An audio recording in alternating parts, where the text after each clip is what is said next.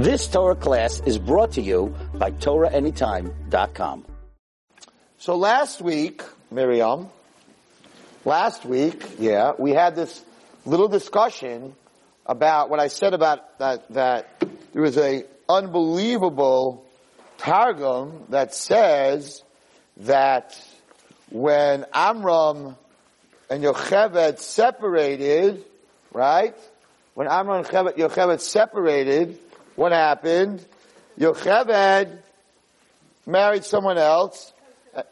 I mean, Amram married someone else, and he had two children, Eldad and Medad. And he, and, and there was a kasha, somebody asked, how could that be? And the answer was that it happened outside of Eretz Yisrael. And you asked the question. But I thought that if a man gets divorced from a woman, if the woman gets remarried and gets divorced, she can't go back to the husband. But if the man gets remarried and gets divorced, and, and his wife didn't remarry, he could go back and, and marry his wife. You are 100% correct. So it bothered me. So again, the halach is like this. If a woman and a man get divorced, and the man goes and gets married to another woman, even if he has a hundred kids with that woman, and then he gets divorced from that woman or that woman dies. Now he wants to go back to his original wife. He says, I made a mistake, I want to remarry you. Right? If she didn't get married, he could remarry her. But, if they got divorced and she got married to someone else, and then got divorced from that somebody and wants to come back to her husband, she can't. So if she remarries anybody, after she gets divorced, she can't go back to that husband. If he remarries, he could go back to that wife. So it bothered me. Then what's the question about Eretz Yisrael? You didn't do anything wrong. Right? You didn't do anything wrong. Why do you have to say, because he was outside of Eretz Yisrael, that's why he was allowed to come back and marry her? He was allowed to marry her. If he's the one that had the kids, right? Okay. Yonison Ben Azio, if you want to look this up, and you probably will, I got a lot of emails on this. Yonison Ben Azio, Perik Yud Aleph in Bamidbar, Pasuk, Chavav, that says, Vayisharu Shnei Anoshim B'machana, Echad Eldad, one's name was Elchad, B'Shem Hasheni Meidad. Says the Targum Yonison. Ishtayaru trained Guvram b'Mashrisa. Two men remained. Shmei Dechad Eldad. One name was Eldad. Shmei Tinyan. The second name was Meidad. Benoi. The children of El Tzafon Bar Parnach. You ready? Here we go. The Asle Yocheved. Not Amram got remarried, says the Yonasid. Yocheved got remarried. Bras Levi, the daughter of Levi. Bisman at the time, the Patra Avra, Amram Gavra. That when, when Amram separated from her, then the Sibas lay and he remained separated until she gave birth to Moshe. So the Yonason ben Aziel says that he didn't get remarried and have two children. She did. She got divorced, separated, married somebody else, had these two children, Eldon and Medar, which means that Moshe and Aaron and Miriam actually had two brothers from their mother, half brothers, which nobody knows, right? So therefore, that's why the question was, how could she remarry her husband? She remarried after they got divorced. So that was the Teretz that was outside Eretz Yisrael. So, fine, great. Now, so Reb Wallerstein, so what you said last week wasn't true. You said last week he got remarried. The Yosef Ben Azil says she got remarried. What? She was his aunt, right? The whole marriage was, was an issue, and that's why it says that that because of Moshe Rabbeinu, he realized that it wasn't an issue because Moshe Rabbeinu was born. But that's a whole different subject. Now, let's go to the Chidah. What does the Chidah say? Because I have to always look at the Chidah. So the Chidah says the following. If you want to look it up, the Chidah in Bahaleischa, Nun Dalid.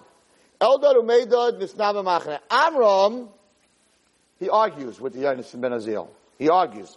And he says, Amram Avi Moshe, Amram the father of Moshe, perished ishtoi, separated from his wife, v'nasa acheres. Not she married someone, he married someone. Okay. And he says, unbelievable,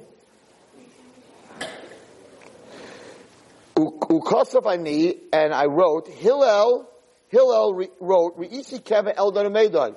He said, I saw the grave in Israel of Eldad and Medad. While Yakosov Aleim, and it says on the grave, Eldad Umedad Achi Aharon Min Ha'av. Says on the grave that Eldad and Medad were the brothers of Aaron from the same father. Velo Min Ha'aim, not from the mother. So there is a machlokes.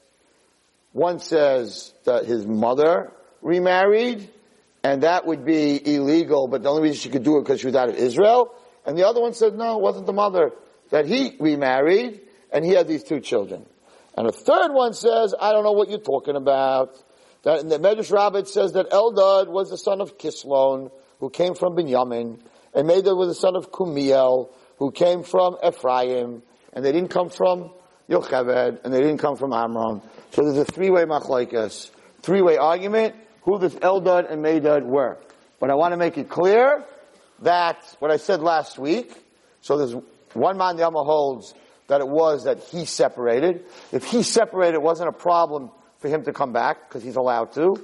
But there's another rabbi that says she separated, and that was a problem because she's not. Once she marries someone else, she can't come back to him. And he answers that it wasn't in Eretz Yisrael, and they only kept the mitzvahs before Matan Torah. They kept the mitzvahs in Eretz Yisrael, but they didn't keep Arayos, the mitzvahs of man and wife. They didn't keep them in in um, in Mitzrayim la halacha. They did keep it. We know they didn't. They didn't. They didn't. They didn't. Um, they weren't with the mitzvahs. They, they their their yichus was straight. They weren't with the mitzvahs. But as far as the actual halachas in Judaism, a sister, if you can marry a sister, all these different things. So um, we, we know that Shimon, right, married Dinah. So Shimon married Dinah with a real sister. Dinah came from Leah. Shimon came from Leah. Dinah came from Yaakov. Shimon came from Yaakov. So we see that outside outside Eretz Yisrael that they were they were allowed to get married until actually sister and brother, I believe, until they got to Torah. And that was one of the problems on their way out of Mitzrayim that they were very upset about that riot of marrying within your family because they knew that when they get to Torah, you wouldn't be able to marry within your family. And, and Moshe Rabbeinu had to, like, a little bit, argue, whatever, had to discuss it with them. So, so, what, half of what I said last week was right. The other half was wrong. A man who gets divorced and remarries someone else, if he gets divorced or that person dies, he can come back, no matter how many times he remarries, he can always come back to his wife, as long as his wife did not remarry. She remarries, then it can't happen anymore. Okay, clear? Clarified? Fine. Okay. Now let's go to this week's Pasha. This week's Pasha is Va'era. Right? So it's a very interesting, very interesting opening pasuk. And says the following. Moshe, and Hashem spoke to Moshe, Vayomer, and he said a love to him, Ani Hashem. What, what are you talking about? Moshe knows you're Hashem. You appeared to him many, many times in the midbar. You told him to go to Mitzrayim. You told him a lot of things. What is this going on? And it says, Vayidaber Elokim el Moshe. Hashem spoke to Moshe. So if someone's speaking to you, you know who's speaking to you. And then if, I, if, if Hashem's saying, Elokim Moshe, Hashem spoke to Moshe, should say, Vayomer Elav Ani Elokim. Why are you switching from the name of Din, which is Elokim, to the name of Rachamim, which is Hashem? And then Hashem gives him a little bit more Musar. And he says, Ve'erel Avraham Yitzhak Yaakov, I appeared to, to, your forefathers, Bekel Shaddai, Ushmi Hashem Le'nadati Lahem. I never told them I had a name, Yud Kei. Well, what's, what's going on over here? And that's the lesson tonight, and it's really very important. So, what's going on, you have to go back to last week's Parsha. In last week's Pasha, what happened? Hashem came to Moshe Rabbeinu. Hashem told Moshe Rabbeinu, I want you to go to Mitzrayim. I want you to tell the Jews that I'm going to take them out of Mitzrayim. They have nothing to worry about. That's it. We're done. The Golos is over. We're out of here. So Moshe Rabbeinu was very excited. He said, they're not going to listen to me. He said, they're not going to believe me. Hashem said, what's in your hand? He said, a. Rashi says, Hashem said, I should take that mata and whack you one because you're saying Lashon Hara on the Jews saying that they won't listen. And actually, when he came to Mitzrayim, they did listen. By Vayamen, they believed him and they did listen. And what happened? He came to Paro and he tells Paro, God is taking out the Jews and we want to go out of Mitzrayim to pray to him and to bring sacrifices to him. And Paro says, Nirpim haim, nirpim. You're a bunch of lazy bums. And you don't want to go out to pray and you don't want to go out to give korbanos. You just don't want to work. So I'm going to teach you all a lesson. Until now, we gave you the natural resources to build the bricks. We gave you the straw. Now, you want to be lazy? I'm going to teach you a lesson. You're going to have to cut your own straw. So things got a lot worse. So they came running to Moshe Rabbeinu. And they're like, yeah, thank you. We really appreciate you coming to Mitzrayim. Until now, we had hard work, but, but they gave us the straw. Now, we have to cut our own straw. Go home. Go back to the desert. Who needs you? So listen to what happens. So, Moshe Rabbeinu, Vayoshev Moshe Hashem, Vayomer Hashem, Lama Hareisa Lama why did you do such a terrible thing to this nation? Lama Zeshlachtani, why did you send me? Umeoz Basil Paro, since I got to Paro, Ladabe B'Shmecha, to speak in your name, they made it much worse for the nation. God, you promised you're going to save your nation. You didn't save your nation. So this is like a big chutzpah. This is not, this is not simple.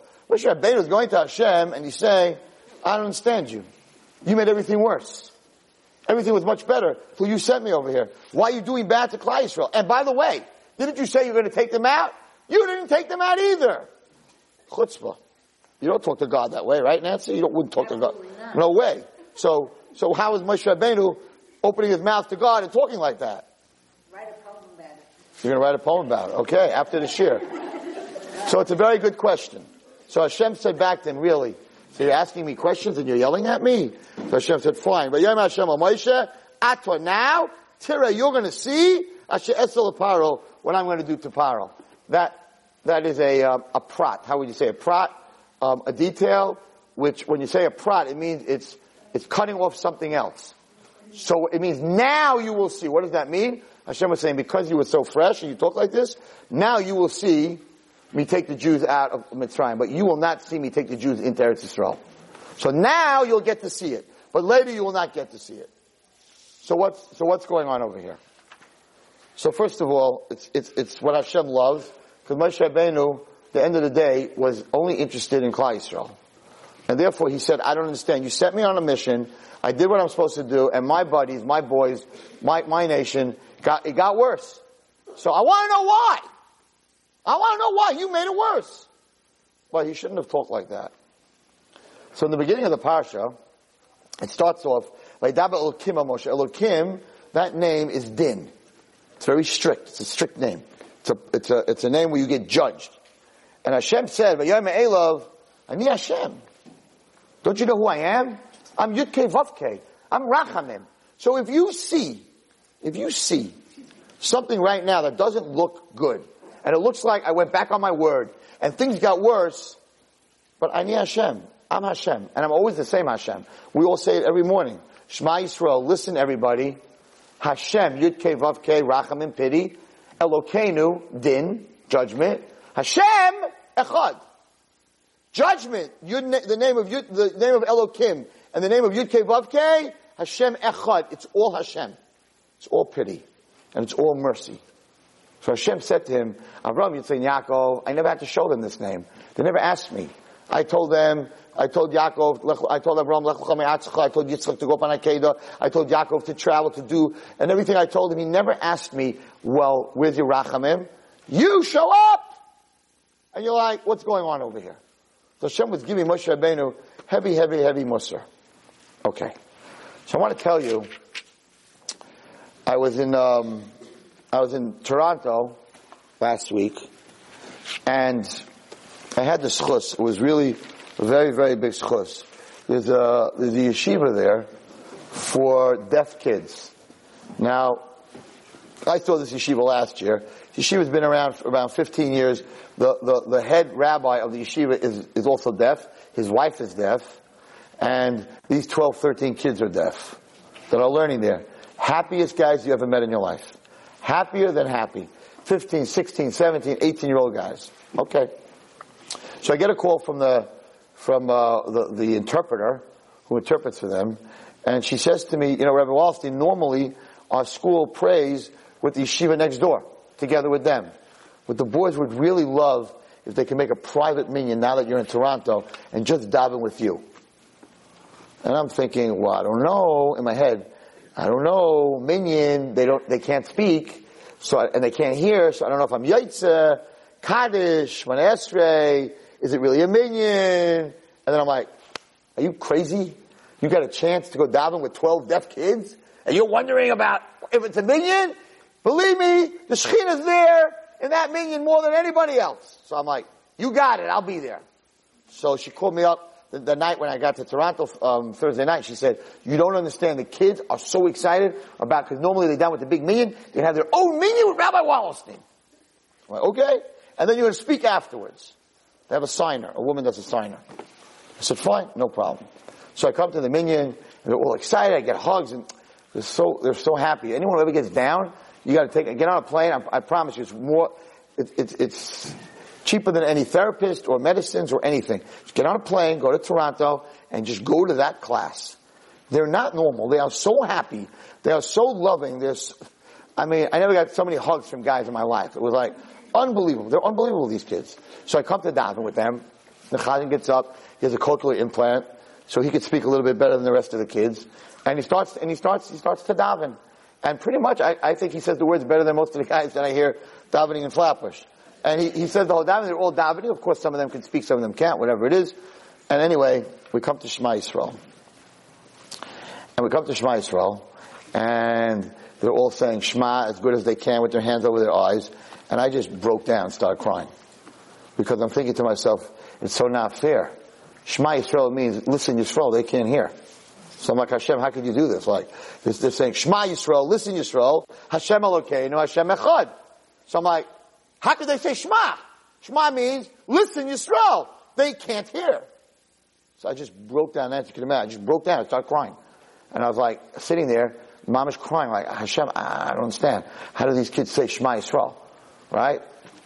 So, but you continue davening, Baruch Shem Kavod, which is what the Malachim say. And then the next pasuk you say is Vahafta, right? Hashem b'chol levavcha. And I'm like, Hashem's telling us, right, that what does Shema Yisrael mean? It doesn't mean listening with your ear. It means listening with your heart. Vahafta is the first thing it says, b'chol levavcha, with your heart. And I'm like, man, it's deafening in here. There's so much noise in here because their hearts, oh my gosh, those hearts are unbelievable. So it's not your ears, it's not your ears, it's your hearts. And I stopped crying. I was like, they got one up on me. Like, you know, I think I hear something, they hear a lot more. And after davening, I got up and I, and I spoke. And I told them the story of the, of the elevator, which I said a few weeks ago. And you know, the guy who, everybody who gives up and there's one step left and he steps on it and whatever. And I told them the whole story and, and they, and they loved it. And, um, it was, it was, it gave me the energy to go through Friday, Shabbos, Sunday. I was on such a high that I, I cannot explain to, I cannot explain it to you. And I got up and I told the people, I spoke to a lot of very big groups of people and I said, I want you to know that you're not going to ever have a hurricane and you're very much protected in Toronto. As long as those boys are in that yeshiva, that minion, those guys are learning, you have nothing to worry about. Halavai, we had such a place for our kids that are deaf in, in New York. What an unbelievable place. And this place is like around for 10 years, 15 years. They're already married, and there are 15 Koilel deaf boys married that are living in Eretz Yisrael and have a deaf Koilel yeshiva that is an extension of this yeshiva in Eretz Yisrael. And I said to them, you know, these kids are living, they're learning in a trailer. I'm like, you should build them a castle. They deserve to have a castle. But on the other end, it's very sad when you sit there and, and they're, you know, they're struggling. I'm not going to tell you they're not struggling. They're happy, but they're struggling and they're trying to talk to me and I don't understand everything that they're saying and I don't really know how to read signs. But it was, it was, it was an unbelievable opportunity. So, and I'm going to tell you a story about a deaf kid today, but we can't ask questions. And that's what HaKadosh Baruch Hu was, was saying to Moshe Rabbeinu. You could ask anything you want. He says, but it doesn't make sense what you're asking. Because, because if I'm God, right, and, and I bring people who could hear into the world, and I bring people who can't hear in the, in the world, I'm the same Hashem. It's not like I made a mistake, I ran out of parts. You know, all of a sudden I ran out of parts, I couldn't get this person to hear, or this person to see, right, or this IQ and that IQ. Everything is with a cheshbon. And what you see is not what you get. And that's what he was telling Moshe Rabbeinu. And Moshe Rabbeinu was much bigger than we are. And Moshe Rabbeinu was saying, I don't know, you sent me to save them, you sent me to make it easier, look what happened, it got harder, what's going on over here? And Hashem's like, hold on a second. Elokim is Hashem, I need, Hashem Echad, I'm, I'm the same one, so if I'm doing this, I'm doing it. It's not happening by accident. I want Paro to make it harder because Paro's going to get a patch now. He's going to get 10 makos and 250 makos by the yam. So I'm setting this up. So I was teaching seminary today and a girl said, yeah, it's very good, Rabbi Wallerstein. You know, when things that happen that are bad, so you're like, you know, you don't understand. You walked in the middle of the story. I said, let me tell you the, the perfect parable, the perfect mushal, so you can understand what I'm saying. So this little kid, first time ever, comes to the doctor. And his parents bring to the doctor, of course, what do they tell him?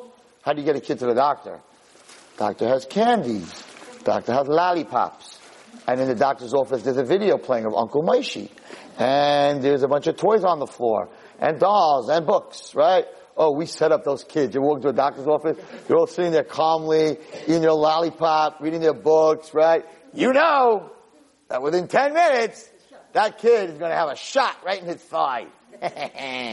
but right now, we'll make it look all nice, right? Or they're going to stick a toothpick, uh, a Q-tip down his throat. He's going to gag while they do that strep culture. Poor kid. And it hurts because you have a sore throat usually when they do a strep culture. We all know that as adults. But those kids don't know it. And we're like, mommy took you to the doctor. You want a lollipop? Why don't you watch Uncle Moishy? Right? Sounds like we're, we're evil, but we're not evil. So this little kid says, Ma, can I go to the bathroom? Sure, it's down the hall to the right. So this little two, three year old kid goes to the bathroom, and as he's walking to the bathroom, he walks by one of the patient rooms. And the door's a little bit open. So this little kid is curious, so he peeks inside. And what does he see? He sees this little boy about his age, and he's crying, and the mommy is holding down the little boy's hands. And the tati is holding down the little boy's feet. And there's this tall guy in a white coat. And he's got this thing in his hand. Oh my gosh! It's a six inch needle on top! But he says to himself, probably he's going to squirt some medicine like my mommy does, because she also has that syringe, right? He's going to squirt some medicine in the little boy's mouth. And the little boy doesn't want the medicine. And that's why his mommy and Tati are holding him down. And he's watching with his big blue eyes are open. And the doctor says, you got him? He's not moving? And the parents are like, yeah, we got him. Hurry up. And he takes this needle and he sticks it. Sorry for all you people who are going to faint, right? And he takes the needle and he sticks it in this little kid, two, three year old's thigh. And the kid's like, and the little boy who's standing watching is like, and he runs to get the bathroom. He doesn't, he doesn't have to go anymore. Right? And he runs the other way and he's like, I gotta get out of here. Mommy, help me, help me. The mother's like, no, no, what happened? What happened? What'd you see? Uh, uh, baby, uh, mommy, tati, holding, big man, you, ah! That kid is never walking into that room. We know that, right? Forget about it. And the mother calms him down. Just, just sit down. It's going to be okay. That's not what they're going to do to you. so the kid's sitting down, and his mom is shaking, and, and the doctor walks out. He's like, oh no. And the doctor walks with the parents and the kid, and he says, listen, I'll see you next week. You know, we'll, we'll, we'll, we'll check on him. And, and, the, and, the, and, the, and the, the mother and father are like, you know, doc, you're the best. Thank you so much. The kid's like, my God, they're thanking the murderer, right? And then the parents say the thing that totally flips the kid out. He says, the parents say to the doctor, so how much do we owe you? A hundred? Oh, thank you, doctor. And the, this mother's writing out a check and the kid's like, mommy, you're going to pay that bad man to hurt me? right? And he's freaking out. The kid's freaking out. Now, any kid that would see this would freak out. I would freak out if I was a kid, right? But we are adults. So we're not two and a half year old children. So we know what went on in that room. And we know that had that child not received that needle, we find out later that that child had chas v'shalom pneumonia. And that was a shot of penicillin because the regular pills of penicillin wouldn't have saved his life. Had he not gotten that shot that day, in two, three days from now, he wouldn't be on this world anymore. So we're paying the doctor. And we're saying thank you for the diagnosis. And we're saying thank you for the needle. And we're paying him for it. And we're coming back next week. This kid is the biggest terror he ever saw. You go into that room, they hold you down, bad man sticks something in your thigh, you scream out of your brains, right? And they think some lollipop after that's going to make me feel good, right? That's what, that's what the kid is thinking. So we, we can understand a story like this as human beings. This is not a far-fetched story. We understand the child. But we, all, we also understand why the parents have to hold him down. Because if he moved, then he wouldn't have been able to give him that shot. So we have to understand that sometimes when things are not going the way that we expect it to go, we have to understand that Akash Baruch Hu is the doctor. Now, you, oh, I heard that so many times. But that's what Hashem was yelling at Moshe Rabbeinu in this week's Parsha. That's exactly what he was yelling. It looks bad. Till now, you had, they gave you the, the, the straw. Now, you have to cut the straw. So it looks like you just walked into a room and things are getting worse. But I need Hashem. But I'm the one who's taking care of you. I'm the tati mami who bringing the kid to the doctor. So don't go by what you see. There's a lot besides what you see going on.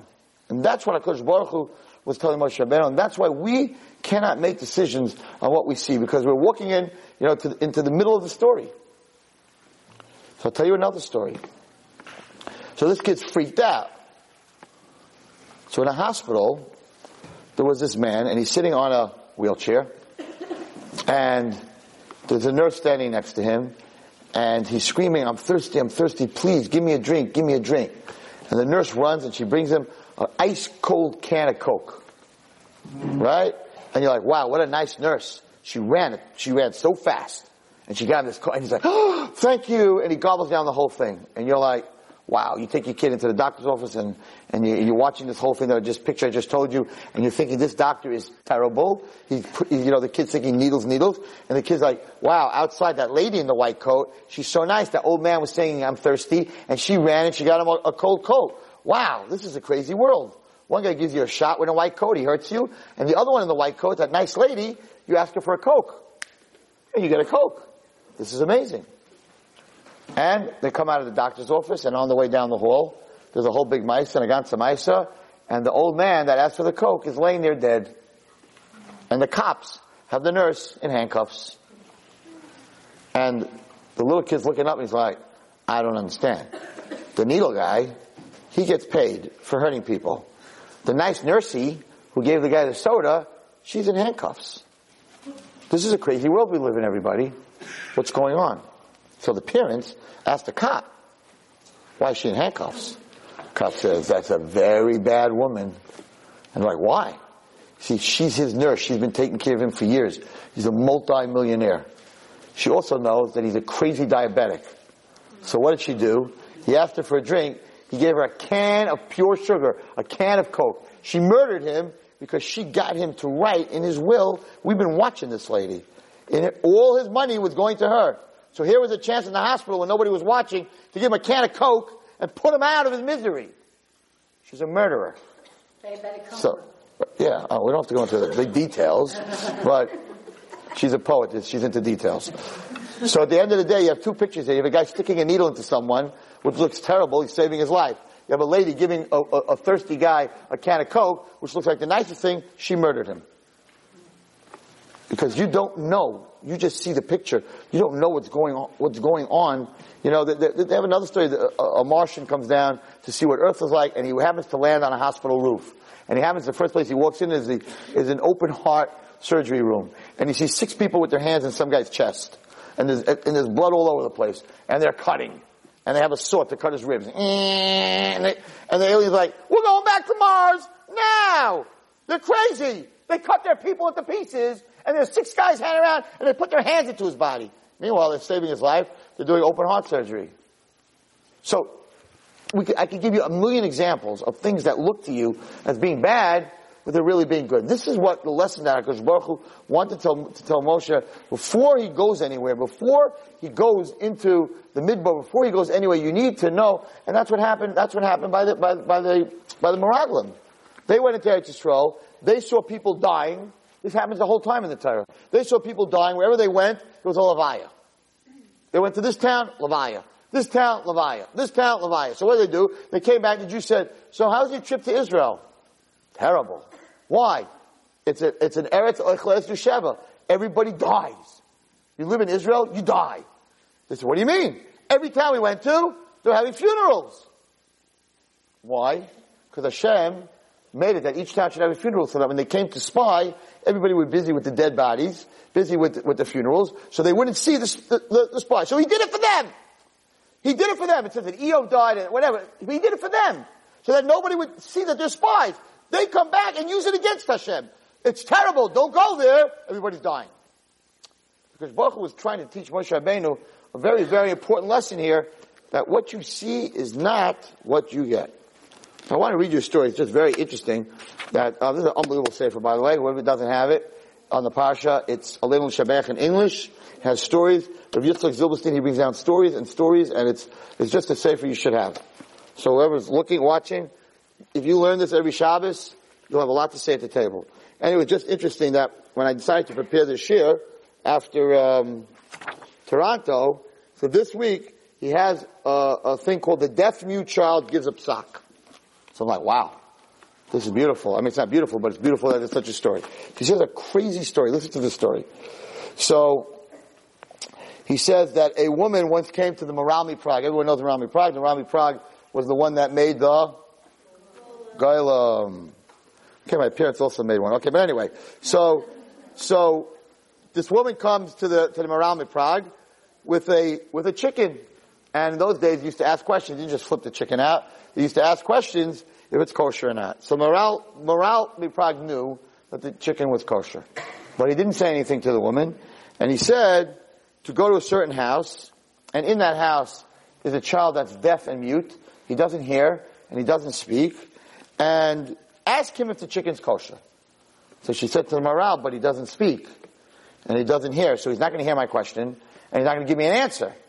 Maharal M'Prague said, go to the deaf mute boy ask him if the chicken is kosher. So she didn't understand why. So she goes to this house, and there's a child there, and he was nine years old. He never in his life spoke a word. So she asks him the question, she shows him the chicken. He looks closely at the chicken, and he clearly says, kosher. Never said a word in his life. Immediately after he says the word kosher, he dies. The little boy dies. When the people heard the story, so they went to the Maharal Prague and said, what happened here? Why did you send her to a deaf mute? And why did he die? I heard this story before I read it here. It's a very famous story. So he said, listen, listen to how careful you have to be. He said that in the previous Gilgul, before this boy came down to the world, um, the, the soul of this child belonged to a great Rav who was a Talmid Chacham and a Tzaddik when the soul of the tzaddik, this Rav, came to the next world, so he wanted to go into Gan Eden. And there was a malach there, and the malach said, you cannot go into Gan Eden. Why? Because once, this Rav was the one who paskin for his whole city. Now you have to remember that those days, a chicken was worth a lot of money. You didn't have a lot of food. So a woman came to him on Erev Shabbos, it was almost Shabbos, and she showed him the chicken, and he didn't have time to really look into it. So he told her, ah, it's not kosher. Give it to the guy when really the chicken was kosher. And he caused her pain that that Shabbos, because it was so close to Shabbos, she couldn't get another chicken. She had a loss of money because she gave the chicken to the guy. She didn't have no chicken that Shabbos. So the Malach did not let him go into Gan Eden. You held back a chicken from a family on Shabbos. You can't go into Gan Eden. So they brought him in front of the Bezdin Shamayla. I, I, I know this story. I heard this story from the Maharal M'Prague. It's in his Sefer. So they brought him to the Bezdin of Shemayim, this tzaddik, and they said, we have a problem. You deserve to go to Gan Eden, but you got one bad little, one bad thing that you did. You paskin on this chicken, and this lady didn't have a Shabbos. She didn't have chicken for Shabbos. So, so we have to send you down to the next world, and you have to fix this. So the, this tzaddik said, but I'm scared if I go down to the next world, um, I came up here at tzaddik with one avera. When we go back to the next world, who knows how many more averas I'm going to do? So Bezdin said, what do you want us to do? So he said, make me a deaf mute. The halacha is, the halacha in the Torah is that a cheresh, shait of a katan, a person who's a deaf mute, or a person who's Down syndrome, or a person who's under 13 or a girl who's under 12, is patur and hamitzvahs. And not chayav on any averis. If, if a, if a Down syndrome child is Mechal Shabbos, he's not chayav. If a deaf mute is Mechal Shabbos, he's called a cheresh, right? And he's not, he's not really chayav. Or a katan, a little kid, right?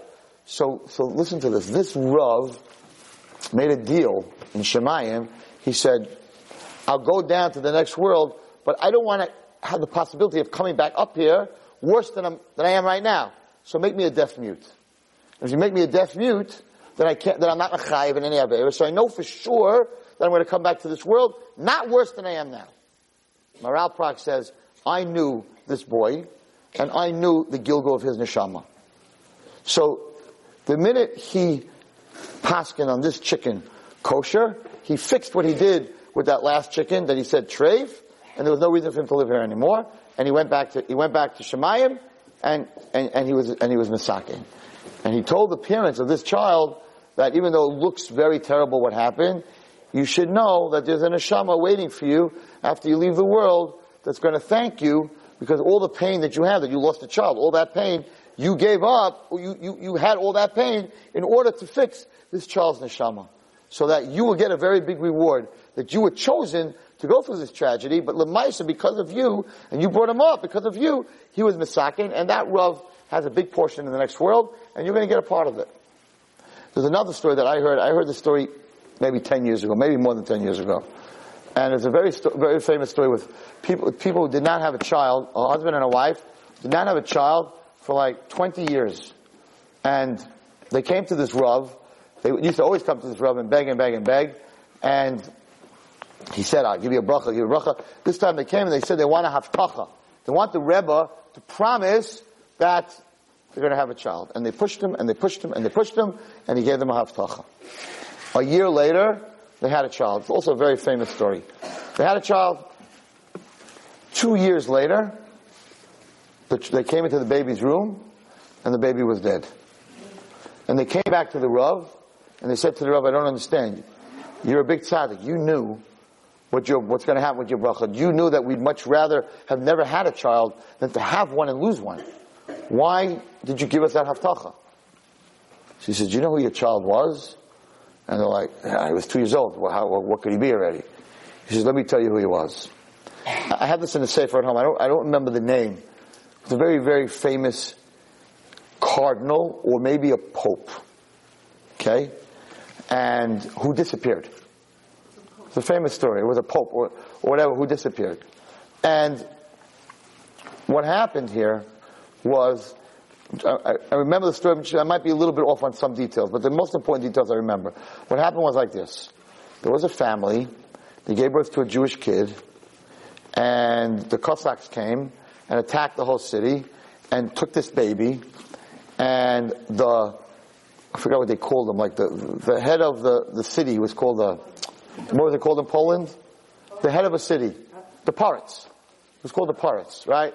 So he's like the governor of the city. He had no children.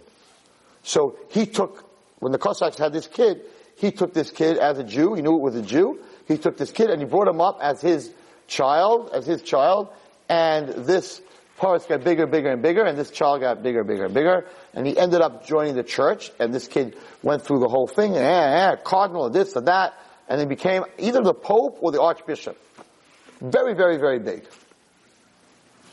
And somehow, his father, his real father, found him, and this, he, I don't remember exactly how he broke through, but he started to learn with this pope. Started to learn with him, Torah. And he proved to him, either he looked like his father exactly, but he proved to him that he was his son. And he taught him Torah, he taught him Torah, he taught him Torah. He was a very famous pope, very powerful.